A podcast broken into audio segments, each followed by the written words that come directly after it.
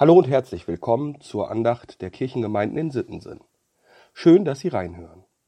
Heute ist Donnerstag, der 28.10. Die Losung für heute steht in Jeremia 3, Vers 23. Wahrlich, es hat Israel keine andere Hilfe als am Herrn, unserem Gott. Der Lehrtext kommt aus dem Matthäusevangelium Kapitel 15, Verse 35 und 36. Jesus ließ das Volk sich lagern auf der Erde und nahm die sieben Brote und die Fische, dankte, brach sie und gab sie den Jüngern, und die Jünger gaben sie dem Volk. Die heutige Losung stammt aus einer Rede des Propheten Jeremia. Eine Rede an das Volk Israel, das zu der Zeit, als Jeremia von Gott berufen wurde, diesen Gott vergessen zu haben scheint. Falsche Götter haben im Land Einzug gehalten. Baal und Aschera werden genannt, Götter der umliegenden Völker, Götter der Fruchtbarkeit, Götter, die Bilder aus Stein und Holz haben. Ja, der Gott, der das Volk Israel zu seinem Volk erwählt hat, der das Volk aus Ägypten befreit hat, der es groß und stark gemacht hat und der den Israeliten das Land geschenkt hat, der wurde einfach vergessen. Von Generation zu Generation ist er unwichtiger geworden. Es ist ja auch leichter, ein Standbild aus Stein oder Holz anzubeten, als einen unsichtbaren Gott, der irgendwann mal irgendwas gemacht hat. Die Beziehung ist abgerissen. Dabei hat dieser Gott sich doch immer gekümmert und sein Volk versorgt. Aber Gott gibt nicht auf. Er schickt seine Propheten und so tritt Jeremia auf und verkündet Gottes Worte. Und er sagt den Leuten, was alles schief läuft im Land. Und er zeigt auf die Berge rund um Jerusalem, wo die falschen Götter verehrt wurden, und fragt die Leute, glaubt ihr wirklich, dass ihr von diesen Göttern Hilfe erwarten könnt? Wann haben diese Götter wirklich was für euch getan? Es sind wütende Worte, die Jeremia von Gott weitergibt, voller Enttäuschung über dieses untreue Volk. Und dann kommt der Satz der Losung. Wahrlich, es hat Israel keine andere Hilfe als am Herrn, unserem Gott. Der eine Gott, der uns schon so oft gerettet hat. Erinnert euch, was haben unsere Vorfahren alles mit ihm erlebt? Kein anderer hat sich um unser kleines, unbedeutendes Volk gekümmert. Wir wurden versklavt und misshandelt. Niemand kam uns zur Hilfe, als wir von Nachbarvölkern angegriffen wurden, nur einer, unser Gott. Er hat immer zu uns gehalten, uns befreit und das alles nur, weil er uns erwählt hat. Er hat uns immer gut versorgt. Aber alles Reden, alle Warnungen von Jeremia nutzen am Ende nichts. Das Volk und auch die Herrschenden sind nicht bereit, sich wieder ganz auf diesen einen Gott zu verlassen.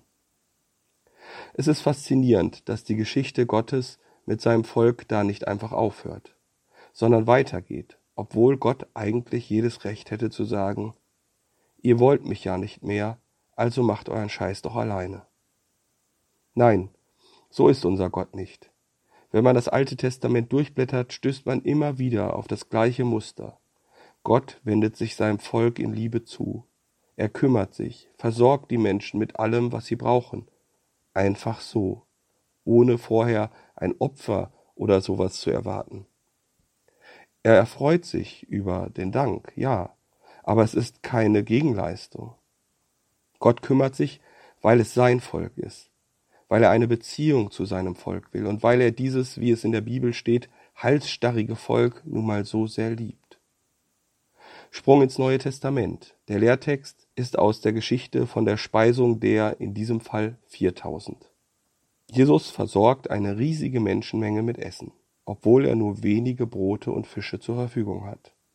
Ein Wunder, und das wird dadurch noch deutlicher, dass am Ende alle satt sind und trotzdem noch viel mehr übrig bleibt, als am Anfang eigentlich da war. Gott schenkt im Überfluss. Das war wahrscheinlich auch die Intention dahinter, diesen Lehrtext dem Losungsvers an die Seite zu stellen. Gott ist der, der im Alten Testament schon im Überfluss schenkt und ebenso im Neuen. Ich habe dabei in der Bibel eine Beobachtung gemacht. Je besser es dem Volk Israel im Alten Testament geht, je weiter scheinen sie sich von Gott zu entfernen. Und immer wenn es ihnen richtig schlecht geht, wenn sie unterdrückt werden und leiden, dann scheinen sie sich auf einmal wieder auf Gott zu besinnen. Und ich habe noch etwas entdeckt. Mir geht es selbst genauso. Wenn es mir richtig gut geht, kommt es eher seltener vor, dass meine Gedanken bei Gott sind. Überlegen Sie mal, wann haben Sie das letzte Mal aus einer überglücklichen Situation heraus einfach so ein Stoß Dankgebet gesprochen?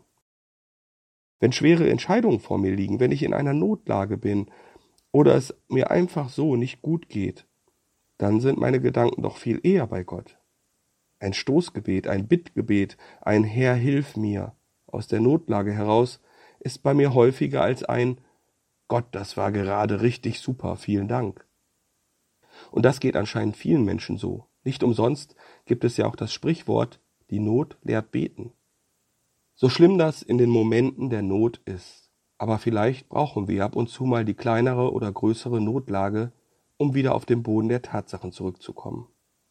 Um wieder zu begreifen, dass wir eben nicht die absolute Macht über unser Leben und alles, was darin geschieht, haben.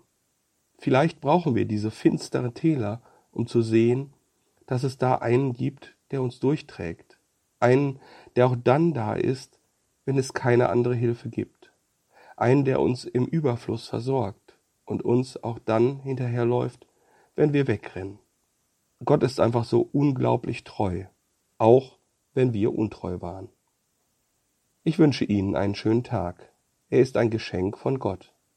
Genießen Sie heute seine überfließende Gnade und Treue und vielleicht, wenn Ihnen heute etwas Schönes passiert oder begegnet, senden Sie doch ein kurzes Vielen Dank an Gott. Ihr Diakon Dieter Wiemann